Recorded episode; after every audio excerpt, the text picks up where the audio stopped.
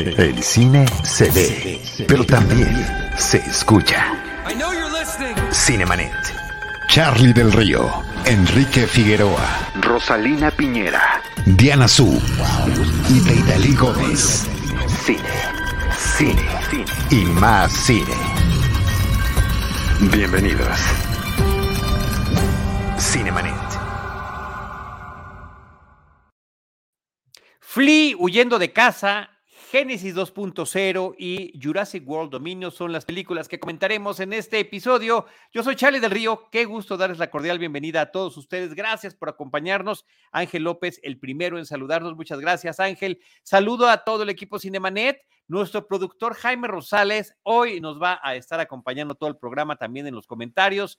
Dice que él vio estas películas y que quiere charlar sobre ellas. Querido James, ¿cómo estás? Estimado Charlie, no esperaba yo aparecer en primer lugar, pero aquí estoy todo listo para poder platicar estos estrenos y estas. Quería ver, estaba yo checando si ibas a poder estar simultáneamente produciendo como lo haces detrás de cámaras y también al micrófono simultáneamente. Entonces fue, una, fue un pequeño test involuntario.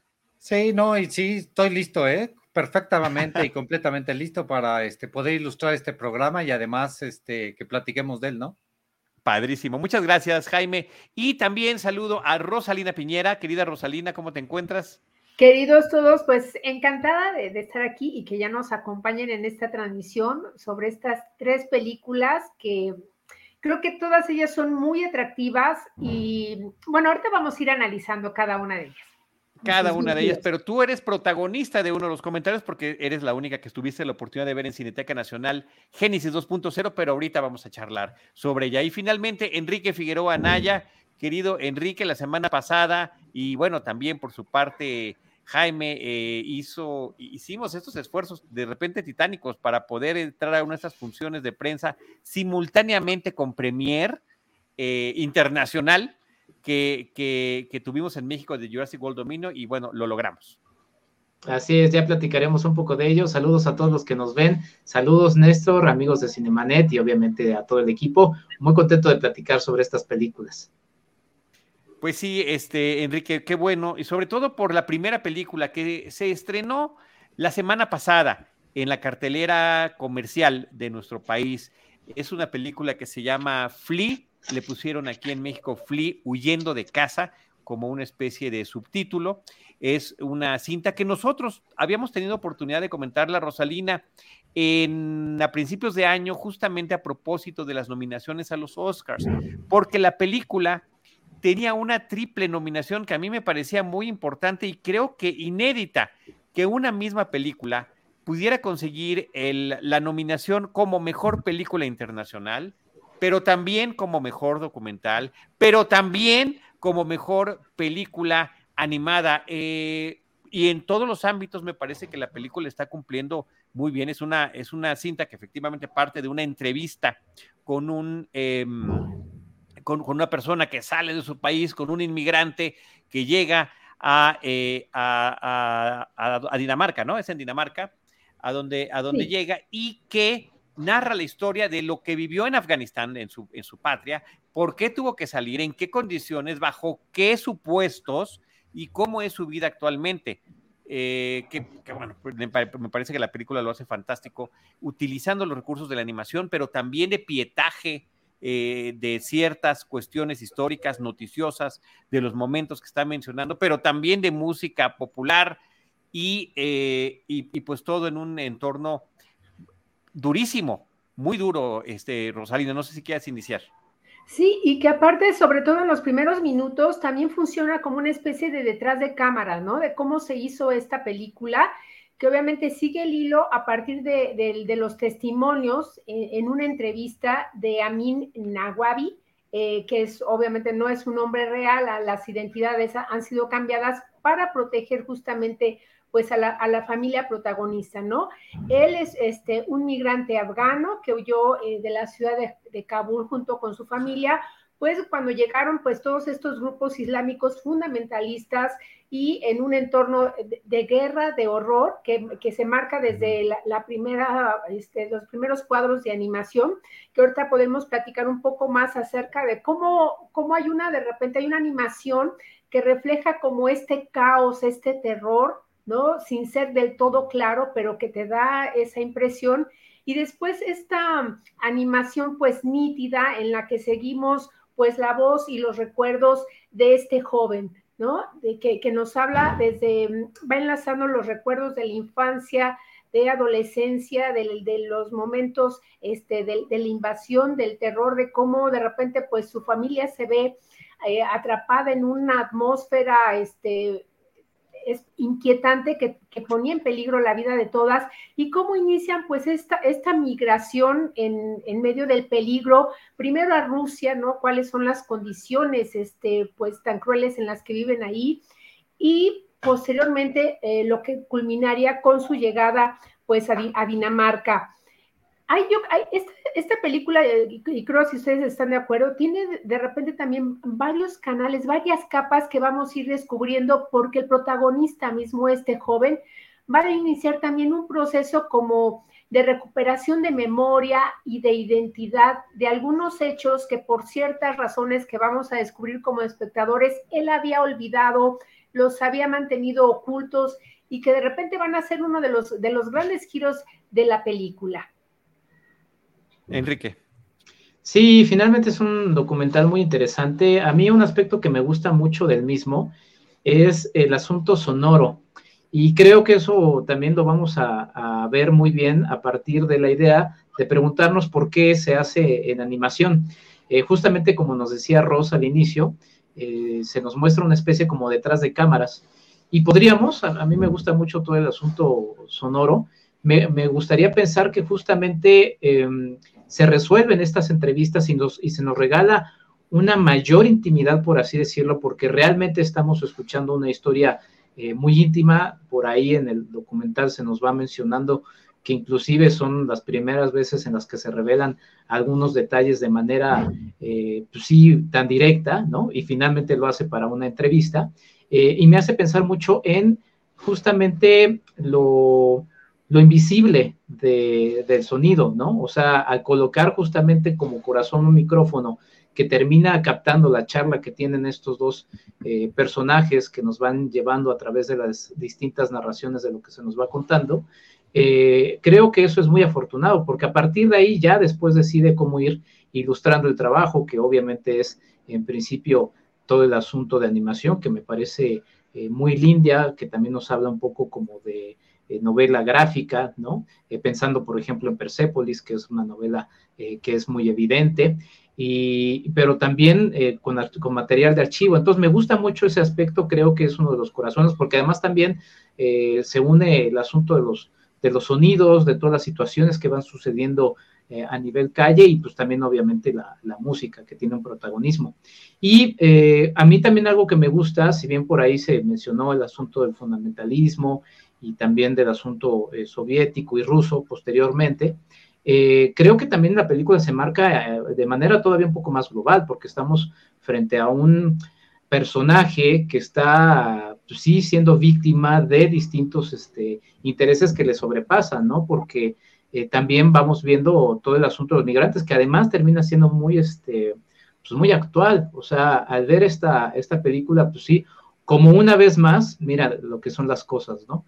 Este, hablamos justamente hace unos meses de cómo estaban tratando mal a las mujeres y eran perseguidas en Afganistán y demás, y, y pues en México tampoco es que estemos mucho mejor, ¿no? Y el asunto de los migrantes, eh, pues es, es, es, es, muy tangible, es, muy similar. Curioso que también en la película hay una mención a México, no en estos temas, pero hay una mención a México, y, este, y recientemente en notas se puede leer que los centroamericanos dicen, a ver, lo difícil no es llegar a, Estados Unidos, cruzar la frontera, lo difícil es cruzar México. ¿No? Entonces, la verdad es que no estamos muy ajenos a eso y muchas de estas cosas que se ven en este documental terminan sucediendo en nuestro propio país. Yo lo que quiero destacar es la evolución del personaje durante toda la, durante toda la película. Nuestro personaje principal, con todo y que estamos teniendo varios recuerdos de él hacia su niñez, hacia su infancia en Kabul, en Afganistán, y ellos cómo vivieron esa situación en, en su, en su propio país, cómo eh, cómo evoluciona y cómo va afectando todas sus relaciones durante toda su vida. no creo que sea un spoiler decir que es un niño, este, que es un joven homosexual en una sociedad fundamentalista como la de Afganistán. Con la llegada de los talibanes, su vida corre aún mucho más peligro.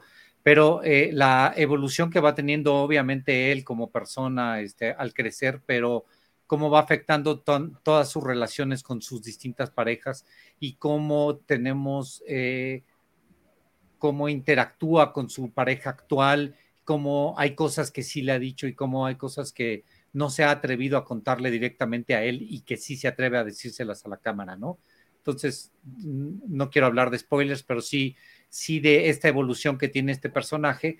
Y lo otro que decía Enrique, que para mí también fue muy interesante, cómo nos podemos relacionar nosotros con eh, el paso, y lo vi claramente, el momento en que los migrantes están en Moscú es muy similar a lo que viven migrantes centroamericanos y caribeños en México. Lo viví hace poco con un grupo de gente haitiana y en ese momento dije, están viviendo una situación muy similar. No pueden salir, si salen se van a meter en algún problema, los va a agarrar la policía, les van a pedir documentos, cuál es su estatus migratorio. Entonces, este, para mí sí fue muy impactante ver una película en donde estamos hablando de migración y cómo la estamos viendo con nosotros mexicanos como país y este, en un lugar completamente distinto a, México, independientemente también de esta anécdota de la telenovela mexicana que, este, que en los ochentas se, se, veía, se alcanza a escuchar, si no me equivoco, es una de las María, María Mercedes o María algo con, con Peniche o con, no me acuerdo con quién era, pero, este, pero definitivamente era Talía, una de las protagonistas de esta telenovela mexicana animada puesta este, eh, en, pues no sé si es rotoscopía, no alguien pudo checar eso si la animación es rotoscópica o nada más es una animación este, tradicional que fue narrándose conforme a las tomas que tenía el documental. Me parece que sí hay un proceso de rotoscopía. Eh, y, que, que pues termina funcionando muy bien para la historia. Oye, me quedo con varias de las cosas que han estado diciendo porque efectivamente son también las que más me parecieron eh, impactantes. Eh, uno es esto que estabas mencionando del proceso de autodescubrimiento del personaje. Definitivamente, el simple hecho de estar dialogando con su amigo, ex compañero de la escuela, sobre sus recuerdos, visitándolos y reflexionando, lo hace que él mismo eh, recuerde cosas que ya tenía bloqueadas y también que entienda mejor su circunstancia actual y que se atreva a decir otras que cayó demasiado tiempo por las posibles consecuencias que podría haber con él, eso es tremendo. Y la otra, efectivamente, el, tema migratorio es, está en primer plano en esta historia y estamos hablando de otra época, de otro lugar remoto del planeta para nosotros los mexicanos y vemos que las circunstancias son los mismos. La geografía es distinta, pero las condiciones terribles en las que están, eh, en, las que tienen que vivir los migrantes cuando están de paso en otro país o los migrantes cuando están siendo transportados ilegalmente, eh, abusando de todas sus libertades y de todos sus derechos humanos, es, es brutal. Y cómo eh, de repente de, ver estas historias que parecieran de la más terrible ficción, eh, se conecta inmediatamente con los noticieros de la época para decirnos, no, esto se los dijimos desde el principio, así sucedió. Y aquí está registrado, aquí están las noticias, aquí están los testimonios de los sobrevivientes de tal o cual hecho que estamos viendo por allí. es una película muy impactante, es una película que conmueve profundamente y es una película con la que como mexicanos eh, como seres humanos, por supuesto, pero creo que como mexicanos tenemos una mayor empatía porque nos vemos definitivamente reflejados allí. Un detalle curioso que me gusta en algún momento de la película está la inauguración del primer McDonald's en Rusia y la cobertura de los medios, la gente que lo está visitando y acabamos de ver hace poco tiempo la salida de McDonald's de Rusia justamente por la actual, estamos transmitiendo y grabando esto en el 2022, en junio del 2022, seguimos con la invasión de Rusia sobre Ucrania y una de las consecuencias fue, fue la salida de muchísimas empresas, incluyendo McDonald's. Así que queda ese registro por ahí histórico, Rosalina. Sí, Y eh, en, este caso, este documental eh, de este director danés, este Jonas Poger Rasmussen, eh, yo agregaría justamente en esta parte de descubrimiento que, hemos mencionado, lo curioso que resulta la, postura en que es, es entrevistado, ¿no? Este, el protagonista, ¿no? como si estuviera en una sesión de terapia, porque finalmente la, película me parece que resulta en eso. Y, yo no sé si ustedes percibieron, pero todo el tiempo el personaje eh, y eso es muy conmovedor en el sentido de, que yo creo que, forma parte pues de la vida de, muchos migrantes, que es este miedo constante, perpetuo de que, de que te atrapen, de que a lo mejor algo va a salir mal, de que ya no hay una tranquilidad, de que tal vez este, el recuerdo este, de, de tu país natal te lacera, todo lo que has atravesado y que realmente ya cuando está en este como nuevo momento de su vida, lo que le ha costado primero como este, conocerse y aceptar, ¿no? Que, ha logrado sobrevivir a todo este entorno pues tan cruento, ¿no? Y como bien dices, pues es, bueno, el, director pues es, es, amigo del protagonista y, tuvo un largo proceso para que pudiera abrirse, pudiera comentar, pudiera este, declarar todos los horrores eh, vividos, ¿no? Yo destaco también que, bueno, tiene momentos también muy tiernos como este enamoramiento con Jean-Claude Van Damme, ¿no?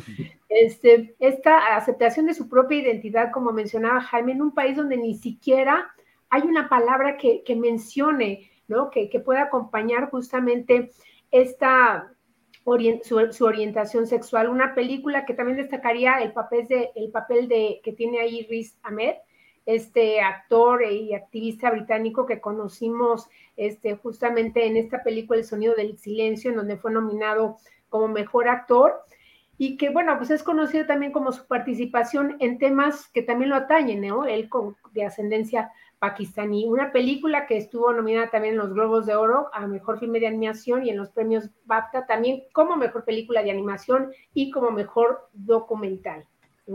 Y también destacaría algo que había dicho este Enrique, que la animación puede ser un vehículo justamente para, para hablar cuando de repente tal vez la recreación o las imágenes no existen. Lo hemos visto también en otras películas, además de, este, Persepolis que, habías mencionado, de Marjan Satrapi.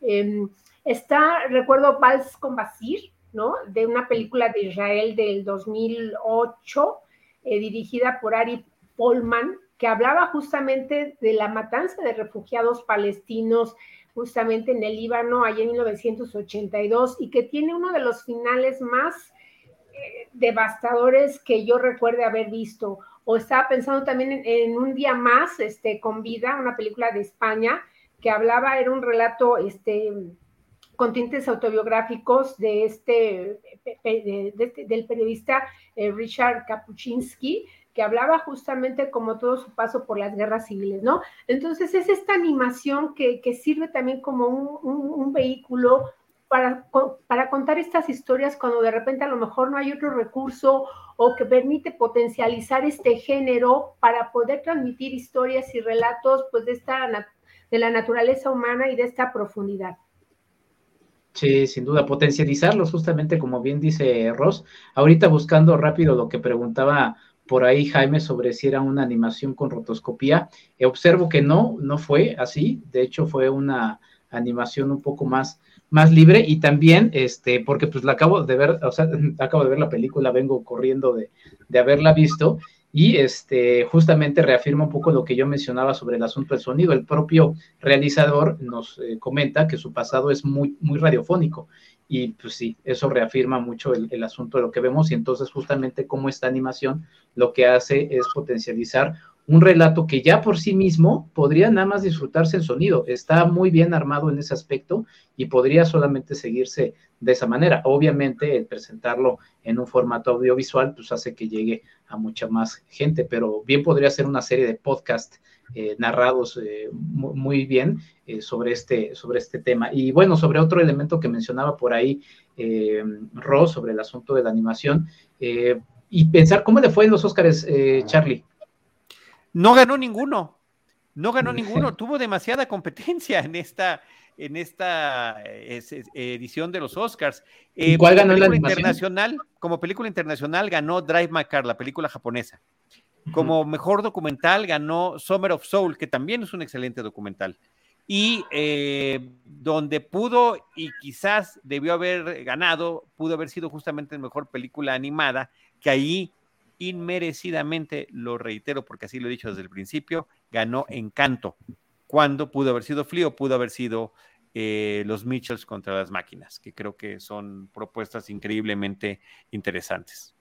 Claro, ah, bueno, perdón, más para cerrar un poco el comentario, porque por eso lancé la, la pregunta, más allá justamente de este, es que aquí de repente se ve mucho la, pues el presupuesto, ¿no? El presupuesto de las animaciones, y en este caso, pues igual no estamos frente a una animación del tipo Disney o, Pixar, pero sí estamos viendo un uso de la animación muy interesante. Pensé otra película que esa ni siquiera estuvo nominada en los Oscars y que aprovecho a mencionar, que es La Cumbre de los Dioses, una película extraordinaria que es una lástima que no hayamos podido ver en un formato grande, hubiera sido padrísimo verla en un, en un IMAX, por ejemplo, es una película que nos habla sobre eh, alpinistas y si ya en una pantalla grande eh, termina siendo muy este, asfixiante y, termina dándonos un tanto vértigo por el uso excelente de esta animación, justamente como ahí bien ilustra eh, Jaime, nos habla de, este, de estas animaciones que lo que hacen es tratar de ver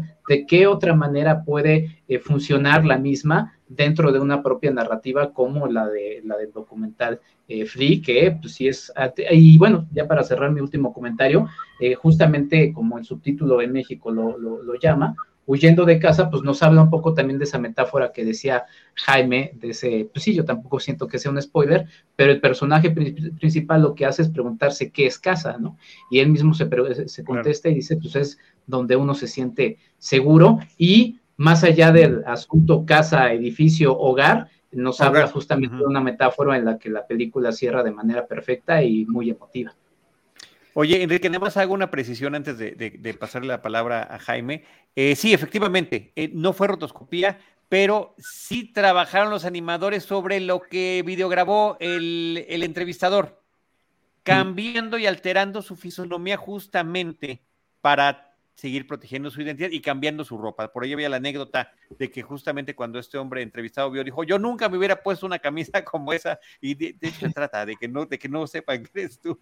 Entonces, eso me parece que está muy interesante. Néstor Montes nos dice, es muy duro el momento del barco con los turistas, nos hace sentir que en general todos somos esas personas que solo vemos esa situación y la dejamos pasar dándole la espalda. Jaime. Eso quería destacar dos momentos esenciales de la película. El del barco, que es este, que ellos como migrantes están en, están en un barco y ven pasar en un pequeño barco, están en el camino de, de Rusia hacia, hacia Suecia y se encuentran un barco turístico ¿no? Este, de bandera noruega y lo que sucede cuando, este, cuando van pasando los turistas. Es impactante, es brutal ver cómo los turistas están viendo a los migrantes y cómo él en ese instante dice, me avergüenzo, me avergüenzo de la situación que en la que estoy viviendo, es, es, es vergüenza propia de, de esto que estoy viviendo y que no hubiera tenido por qué hacerlo, pero la vida me llevó, me llevó a esto. Y otro momento es este, hablando de su sexualidad con su familia. Ese momento en que parte de su familia se entera de, de su situación, eh, de sus, eh, sí, de lo que es él como, como persona, también es un momento muy emotivo ya hacia el final de la película. Entonces, este, creo que son los dos momentos esenciales de, de, de esta, de esta película. Entonces, creo que, creo que vale la pena deberían de estarla yendo a ver a Sala de Arte de Cinepolis. Este, sobre todo porque hay eh, mucha oferta en estos momentos, entonces este, no sabemos cuánto tiempo pueda durar esta película en cartelera. Claro, que por cierto la palabra gay tiene su origen en, alegría, ¿no? Eso es lo que viene significando y lo que viene proyectándose desde hace mucho tiempo. Así es. Así es. Sí, yo, yo me sumo a este llamado a ver la película. Eh, es una lástima que haya llegado tan tarde a nuestro país, porque creo que si se hubiera estrenado antes de la ceremonia de los Oscars, que justamente para eso sirve, si le podemos ver alguna cuestión positiva es a que se esté hablando de ciertas películas y que se pueda invitar con una mayor contundencia al público a que pueda asistir a verla inclusive antes de la ceremonia, para que todo el mundo conozca las nominadas y cuál es tu favorita y demás. Ya se estrenó, ya llegó, qué bueno que llegó, hay que ir a verla antes de que simplemente pase de largo. Eso iba a decir, qué bueno que llegó porque existía, había muchas posibilidades de que fuera una película que, no llegara, que ni siquiera llegara. Entonces, este, pues sí, eh, eh, llegó cuando tuvo, cuando se pudo estrenar. Eso, este, una, un asunto ya de mercado y de distribución de películas llegó cuando pudo, cuando pudo llegar y qué bueno que finalmente sí llegó a salas, este, con siempre el riesgo de que estas joyas nunca las podemos ver en el cine, las tenemos que andar cachando en plataformas de streaming o en compra o renta porque digan no a la piratería, muchachos. Sí, o en cineclubes, ¿no? Entonces, eh, ahorita está pues en, en la sala de arte de Cinépolis, bueno, es una cadena nacional, internacional, así que hay que aprovechar la oportunidad para verla. Flea Huyendo de eh, casa es una película danesa eh, dirigida por Jonas Poger Ramusen. Así que eh, pues creo que está la enfática, la recomendación de todos nosotros aquí en Cinemanet. Rosalina Piñera, tú nos estuviste haciendo mucho énfasis en integrar, y tienes toda la razón, integrar una película que se llama Génesis 2.0 eh, a nuestra charla del día de hoy. Es una película que se está exhibiendo en algunos horarios, nada más en la Cineteca Nacional. Hay que andarla pescando, pero conecta de manera muy interesante con lo que vamos a hablar después, que es Jurassic World Dominio, esta saga de franquicia del franquicia jurásica, le digo yo, de los, de los parques jurásicos y de los mundos jurásicos, eh, porque este documental estrenado en Cineteca Nacional, que además data de ya hace casi cuatro años, es una película del 2018, pues habla sobre las realidades de descubrimientos de especies como el mamut lanudo y las posibilidades de manipulación genética. Sí, exactamente. Me parece que creo que puede ser este una, em, un agregado este, fílmico muy interesante, sobre todo, bueno, si, si van a ir a, ver este, toda la continuación de, este, de esta saga de, de, Jurassic Park, porque, bueno, Génesis 2.0 es un documental que dirige el también guionista suizo Christian Frey, en colaboración con un cinefotógrafo ruso, Maxim Arbugaev, que bueno, se divide la producción porque este, el cinefotógrafo ruso sigue justamente eh, un viaje hacia las remotas islas de Siberia para eh, em, tener y capturar todo y documentar los pasos de los cazadores o los buscadores de colmillos del mamut, este lanudo, ¿no? Obviamente, pues unos animales ya extintos desde hace miles de años y porque obviamente con el deshielo que se ha generado por el cambio climático y, otras razones, están quedando al descubierto los vestigios de, la vida que habitaba justamente pues estos desiertos helados, ¿no? Y cuando obviamente, bueno, encuentran los colmillos, bueno, este, están valorados en miles de dólares, entonces es un hallazgo muy valioso para ellos que son pues personas de extractos muy humildes y que encontrar un tesoro de esta naturaleza, pues puede implicar pues años, ¿no? De, tranquilidad en el aspecto económico. Varios de estos colmillos que han encontrado, algunos muy completos, enormes, y otros, este, son después este, trabajados como artesanías, este, como vamos a ver a lo largo de la película. Otra parte se reserva para eh, investigación científica, ¿no? Porque vamos a ver, también vamos a conocer ahí eh, también al director del Museo del Mamut en Rusia, que está, bueno, que está muy interesado, que tiene como este sueño de que algún día pudiera clonarse, ¿no? Este, un, mamut, volver a, volverlo a la vida. Y la cuestión es de que está buscando, como vamos a ver a lo largo del documental, no solo este, van a encontrar justamente los colmillos, sino están buscando como rastros de vida que pudieran permitir hacer una clonación. Y la otra gran parte de la película pues nos va a remontar justamente pues a, los caminos de, la de la genética, ¿no? Eh, tanto, bueno, del genetista este multifamoso um, a nivel internacional, George George, o eh, también el papel del doctor este, um, eh, Juan, em, que, que, bueno, tiene, tiene justamente una historia em, pues de mucha polémica respecto a lo que sería la clonación, ¿no? De, de células humanas, ¿no? Vamos a ver también otros trabajos que se han hecho ahí respecto a clonar animales eh, en unos ejercicios o unos experimentos híbridos que no van precisamente por el camino como de reforzar estas em, especies en vías de extinción o extintas, sino también a lo mejor en manipular, ¿no? Este, tener el poder de manipular y crear nuevas especies, ¿no? Por ejemplo, mencionan ahí, uno de los varios ejemplos que mencionan ahí es esta combinación de células de entre una llama y un camello, ¿no? Y, vamos a conocer también cómo esta parte humana que ha llevado a, la humanidad a este proceso inquietante siempre de búsqueda, de aventura, y de cómo este aislamiento de estos este, buscadores de colmillos de mamut los lleva incluso este, a, momentos eh, de cuestionamientos existenciales acerca de la, de la raza humana, de la soledad, del aislamiento, Mm, de, que pues finalmente puede ser un poco como los intereses económicos que terminan moviendo todo. Y en el aspecto de la, de la genética es también, ¿no? Hay una, hay ahorita una industria, ¿no? Tal vez en crecimiento de millonarios que clonan a sus, a sus perros, a sus mascotas, este, que, que murieron para tener justamente pues un ejemplar, ¿no? Y poder perpetuar pues este cariño de, de, de su mascota. En fin, es, un documental con unas imágenes maravillosas eh, acerca de esta naturaleza viva que incluso ganó el premio a la mejor fotografía en el Festival de Sundance ahí en el año 2018 y que también fue nominada a mejor documental en los premios de cine suizo. Y como dice Charlie, pueden correr a verla este, en pantalla grande en Cineteca Nacional. Por lo pronto, espero que después podamos recomendarles alguna otra plataforma para su visionado.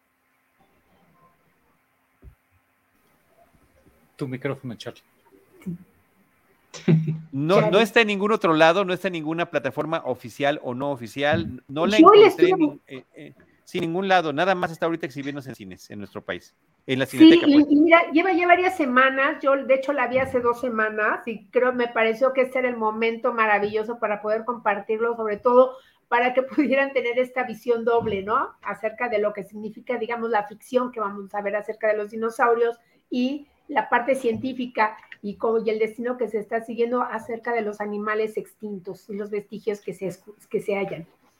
Es que hay que subrayar que el trabajo que está comentando Rosalina, Génesis 2.0, es un documental. Parece que todas las cuestiones temáticas que nos platicó ya las hemos visto en películas de ficción, en historias de ciencia ficción. La combinación de especies, bueno, en la isla del Doctor Moreau, la clonación de animales extintos, pues evidentemente con Michael Crichton y el Parque Jurásico, este, y, así sucesivamente, creo que todas, cada una de ellas me parece interesante. Este asunto de la clonación de la mascota para perpetuarla, Enrique y yo la platicamos hace poquito en la, en la más reciente película de Jean-Pierre Janot, este director de Amélie, que lo tendremos siempre perpetuado como el creador de Amélie, Big Bog, esta película francesa, que justamente una de las vecinas del barrio donde está sucediendo el encierro de los personajes, tiene un perro que ya ve en su versión 6 o 7, no me acuerdo, pero de eso se trataba, ¿no? Dice, ah, ahí sigue, ahí sí, es el 6, ¿no? O es el 7, no lo sé, pero, pero que efectivamente son temas que ya han eh, llegado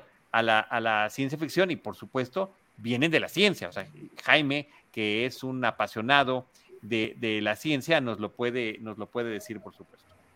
y hablando de clonación, pues este, lo vamos a ver en Jurassic, ¿no? En Jurassic World Dominion. Quería hacer una precisión sobre los mamuts. Los mamuts dejaron de existir hace cuatro mil años. O sea, el ser humano los conoció, los vio, los pintó, los cazó, los mató y los extinguió hace cuatro mil años. Entonces, este, no es, es relativamente poco tiempo el que, el que tienen extintos los mamuts y por lo tanto es mucho más factible encontrar, encontrar huesos de mamuts huesos de mamut, perdón. Es nuestro este deber clonarlos entonces, Jaime. Es nuestro, aguas, eh, ahí es, es, cierto. es, nuestro deber platicar sobre el asunto de la clonación. Eso sí, tenemos que tener una discusión muy seria a nivel este, humanidad sobre qué vamos a hacer con la clonación, qué vamos a hacer con la clonación humana, independientemente de las películas de ficción, este, buenas o malas que, que puedan surgir. Este, creo que es, es, un tema que debemos, que debemos tratar. Rápido, antes, este, para cerrar este asunto de Génesis 2.0, hay un documental, es que es muy raro que se llame documental a una animación digital que actualmente está en Apple TV, que este que narrada por Richard Attenborough y, y además producción de Apple TV con una calidad impresionante que este, se llama Prehistoric Planet, es este, producción de la BBC. Entonces, creo que junto con esto de Génesis 2.0 valdría la pena que visitáramos también este, esta serie documental. Son cinco capítulos de aproximadamente una hora en Apple TV, con una calidad mucho, muy, y se lo quiero decir desde ahorita, mucho, muy superior a la de este, Jurassic World. Gracias por la recomendación. Enrique. Y si quieren este, hacer también, para, añadir a su plan algo presencial, no se tienen que ir hasta Santa Lucía a ver mamuts. Hay un eh, esqueleto de mamut en Santa María la Ribera, en el Museo de Geología de la UNAM, que es un museo olvidado por la vida, que está ahí frente a la plaza donde está el kiosco morisco, que también vale la pena eh, revisar y pasearse por Santa María la Ribera, pero en ese museo, eh, que es muy bonito, la verdad, o sea, si les gusta la ciencia, si les gusta la geología, la verdad es un museo muy, muy bonito, eh, de la época del porfiriato. Eh, ahí vemos un esqueleto de mamut y la verdad es que sí es este, muy emocionante poderse acercar ahí. Justamente ahí está el esqueleto del mamut del Museo de Geología. Y pues nada más para conectar con nuestro siguiente tema, en la versión, porque me acabo de, de revisar el libro, en la novela de Michael Crichton, el personaje de John Hammond, para ir convenciendo a sus inversores, va viajando con un elefantito clonado, del tamaño de un gato. Entonces, este, pues bueno, ahí está también el asunto de los elefantes y sus antepasados. Y pues por ahí también está en duda que los seres humanos realmente los hayan cazado, porque pues eran animales bien grandotes, ¿no? Más bien igual éramos un poco carroñeros, pero todavía está un poquito en, discusión. Y, la, y, la, y subrayar el hecho de lo, del documental este británico que estaba mencionando eh, Jaime, de la relevancia de que sea Richard Attenborough quien lo narre, porque este hombre que es un director cinematográfico es el señor Hammond, ni más ni menos, en la película original. Así que creo que ese dato eh, sí hay que subrayarlo si es que no había, no había quedado del todo claro.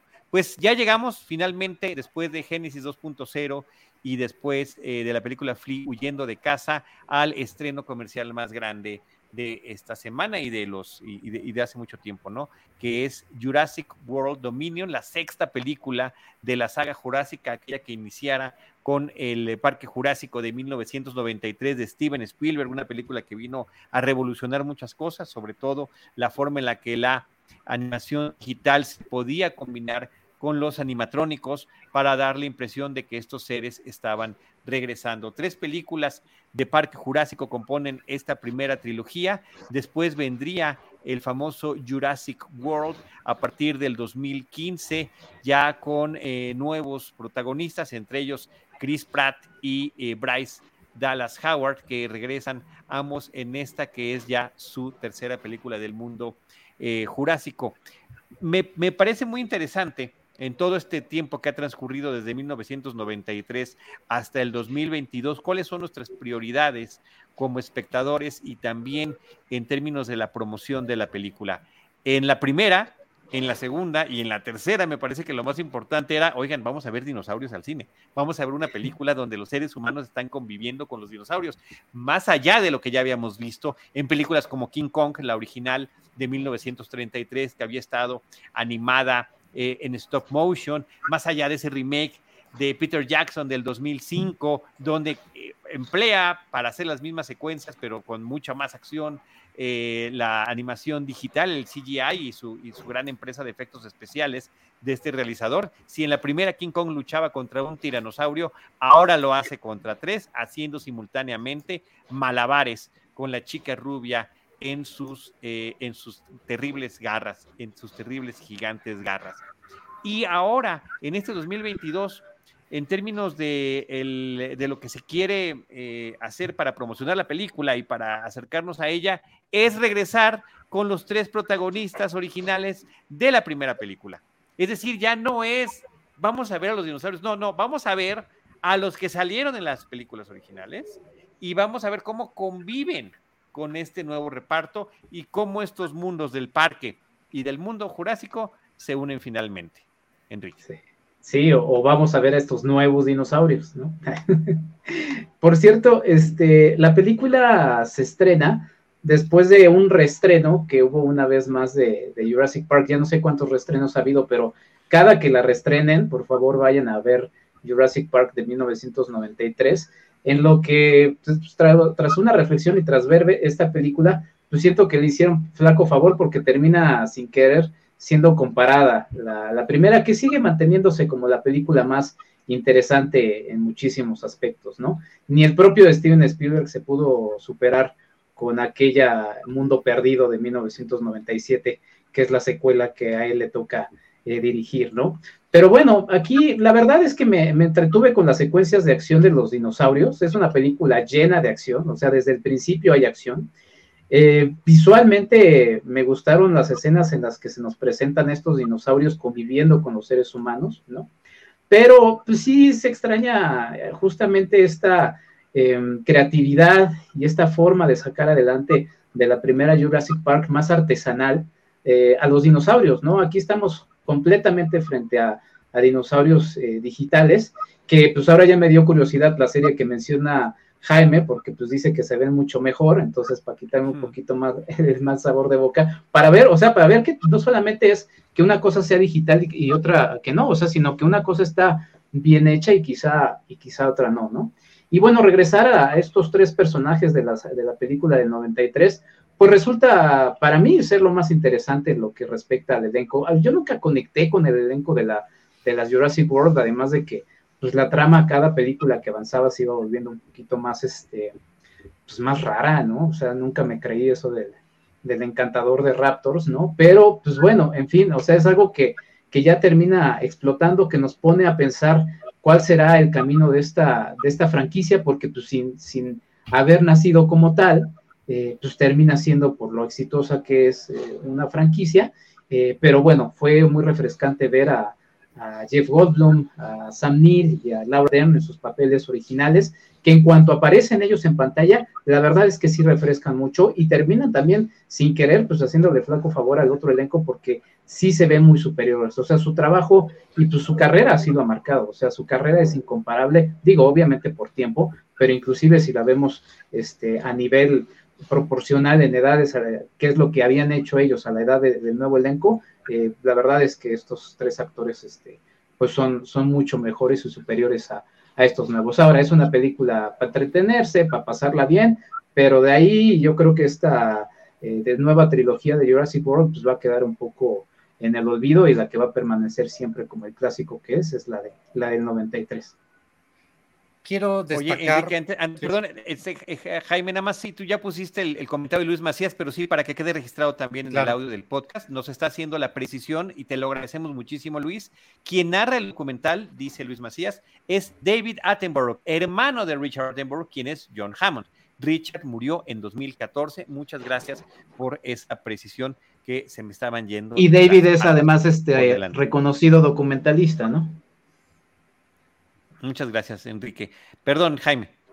Eh, destacar también dos aspectos, dos situaciones que yo viví particularmente con la nueva de Jurassic World Dominion. El primero es la aparición de los del elenco original anticlimática. No me reportó ninguna emoción verlos de todas maneras ya los esperaba porque venían en el póster, porque todo el mundo lo estuvo publicitando de que pues te van a regresar tres personas y este quiero compararlo un poco con lo que pasó con, con Top Gun y Val Kilmer, que la escena en donde aparece Val Kilmer es desgarradora, es brutal. La única escena de la película donde no hay acción y es la, la escena más, más, este, más impactante de la película de Top Gun. Y en esto, en esta película de, Jurassic World, cuando aparece el elenco original, ah, pues felicidades, gracias, qué bueno que ya aparecieron y, no pasa de ahí. No nos emocionó en lo absoluto ver a ninguno de los tres, pese a que a los tres los queremos mucho. Son tres personajes muy entrañables, cada uno en su muy particular estilo. La otra fue que yo tuve la fortuna de ver en una función especial la película en 4DX. Y creo que eso le abona muchísimo a la película porque estuve yo en un show, en un espectáculo, no nada más estuve viendo una película. Entonces, estuve yo en un parque de diversiones, estuve yo en los Universal Studios donde este, me movían, me, lanzaban aire, navegaba yo con ellos en, este, en los barcos eh, arriba del caballo, arriba de los dinosaurios.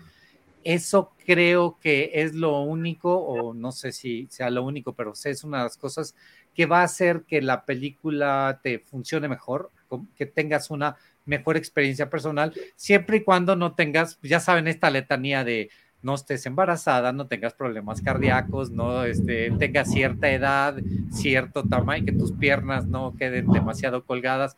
Este, estas, estas restricciones, si no tienes ninguna de estas restricciones, yo sí te sugiero que la vayas a ver a 4DX porque vas a disfrutar mucho más la película de este contrario a esto de que estamos hablando de que las actuaciones, las apariciones del elenco original son anticlimáticas, de que Chris, Pratt no tiene ya mucha gracia. Este, Bryce Dallas Howard siempre es, este, es muy agradable verla. Ella además es directora, entonces ella, ella sí, este, aunque no sale corriendo en tacones en esta película, pero siempre, siempre es muy divertido verla a ella y Chris Pratt, independientemente de su situación actual, donde hay una pues hay un rumor de un acoso sexual y además de comentarios racistas y este, cosas en las que ya se está metiendo Chris Pratt últimamente, pues no, no tiene ninguna, ningún extra ya tenerlo a él. Eso, lo que decía Enrique del encantador de dinosaurios, este, es, es, de, es de risa loca, independientemente de lo absurdo de convivir con los dinosaurios, pues también eso no tiene ningún sentido, ¿no? Rosalina, no sé, no la has visto, yo sé que no la has visto, pero no, sé si tengas algún comentario.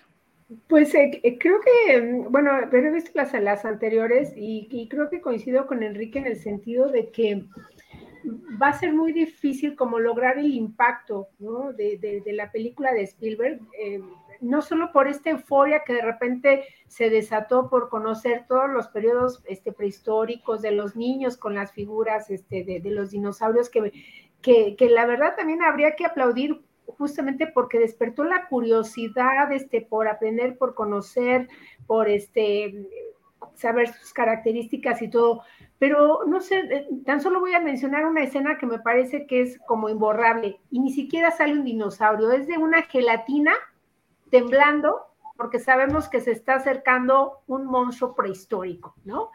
Y eso creo que habla acerca de, cómo un director tiene un gran dominio sobre la generación de emociones y tensión y sobre todo de cómo quedar en el, impacto en los espectadores, ¿no? Claro, claro. Yo creo que, a ver, uno de los aspectos importantísimos, y, nadie creo que lo podrá negar, eh, que tiene que ver mucho además con el cine Steven Spielberg, es la capacidad de asombro de sus personajes que transmiten a los espectadores. Y ahí estamos acompañándolos nosotros desde el inicio, qué es lo que van a ver, a qué se van a enfrentar, qué pasa cuando finalmente los están viendo en persona y después el suspenso que se puede manejar, lo que ves y lo que no ves. Aquí todo es, ya sabes que va a haber dinosaurios, ya sabes que va a haber persecuciones, o sea, esa capacidad de asombro ya ni siquiera está en, en el menú, ya no.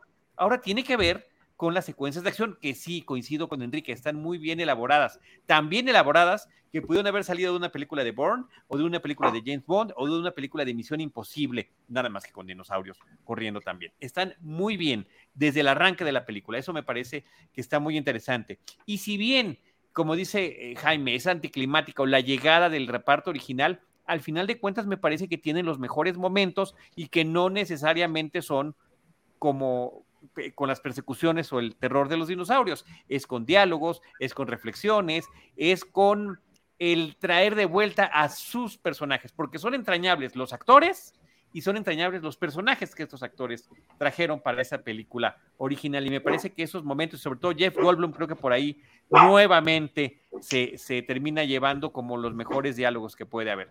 La parte que a mí me pareció ya eh, trágicamente irrisoria hacia el final de la película, cuando ya están todos juntos, no es spoiler, en algún momento se juntan todos estos miembros del reparto. Caray, yo hasta lo puse hace ratito en un tweet, me recordó estas escenas del show de Benny Hill cuando están corriendo en cámara rápida, todos juntitos. O sea, de repente así ya parecía de pantomima, de, de comedia, de cine silente muy, muy desangelado.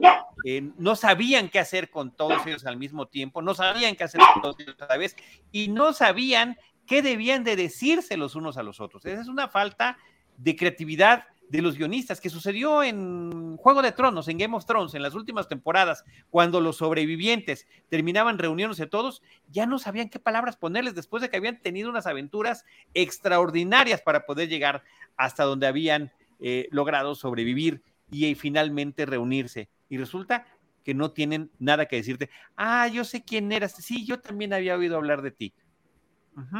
Ok, corte A. Ay, cuidado, nos viene persiguiendo otro dinosaurio. Sí, porque creo que también, este, creo que toda la fuerza está en, en, lo que han comentado de las secuencias de acción y yo creo que también es algo de lo, de lo que había que rescatar también de, la, de las primeras entregas, sobre todo de, la de Spielberg, es este abordaje, abordaje o aproximación hacia el, el, terreno de la ética, ¿no? De, de, la posibilidad, de las implicaciones que tenía no solo para, a nivel científico, sino también a nivel de humanidad, el, hecho de, traer nuevamente estas criaturas, ¿no? Para, para una convivencia en, este mismo planeta.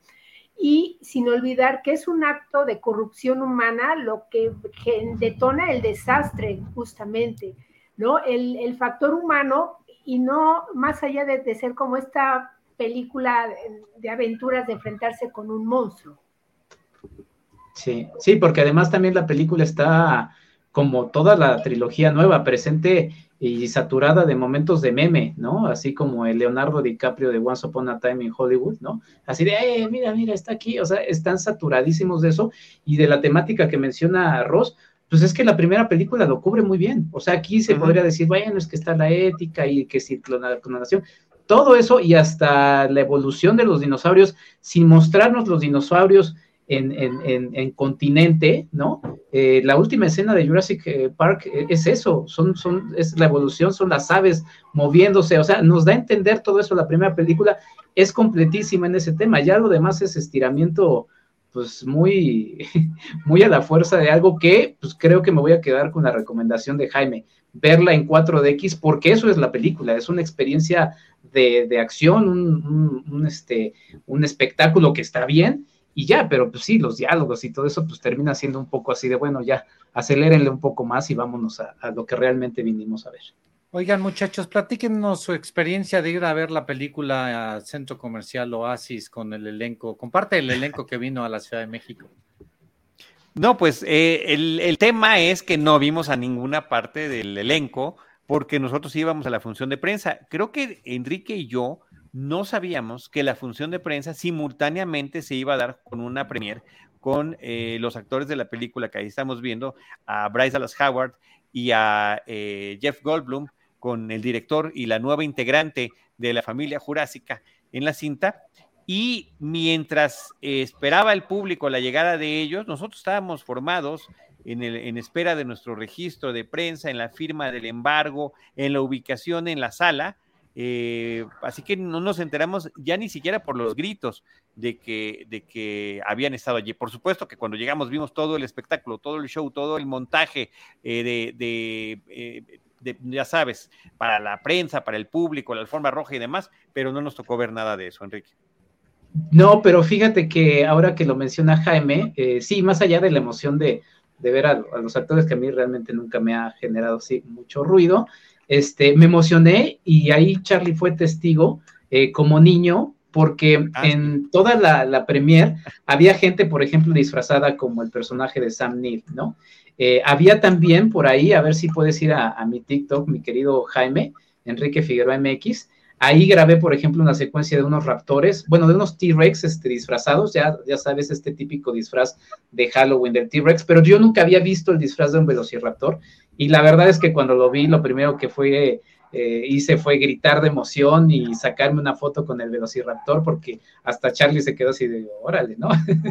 este, porque pues a mí genuinamente en el 93 pues tenía siete años, o sea, yo vi esa película con juguetes, justo como decía Ross, este, con un estegosaurio que le quitabas la, la carnita y el T-Rex y los jeeps, o sea, yo crecí con esa, con esa sensación. Me acuerdo que de, hecho que de niño pues yo decía, ah, pues este es como mi Star Wars, ¿no? Hablando de, de que generacionalmente, generacionalmente. La, franquicia que me tocaba ver este crecer, ¿no? Ahí están los los los los este los T-Rex, eso fue muy emocionante y fue muy divertido de verdad. Este, yo creo que eso fue lo mejor de la película, eh, por cierto.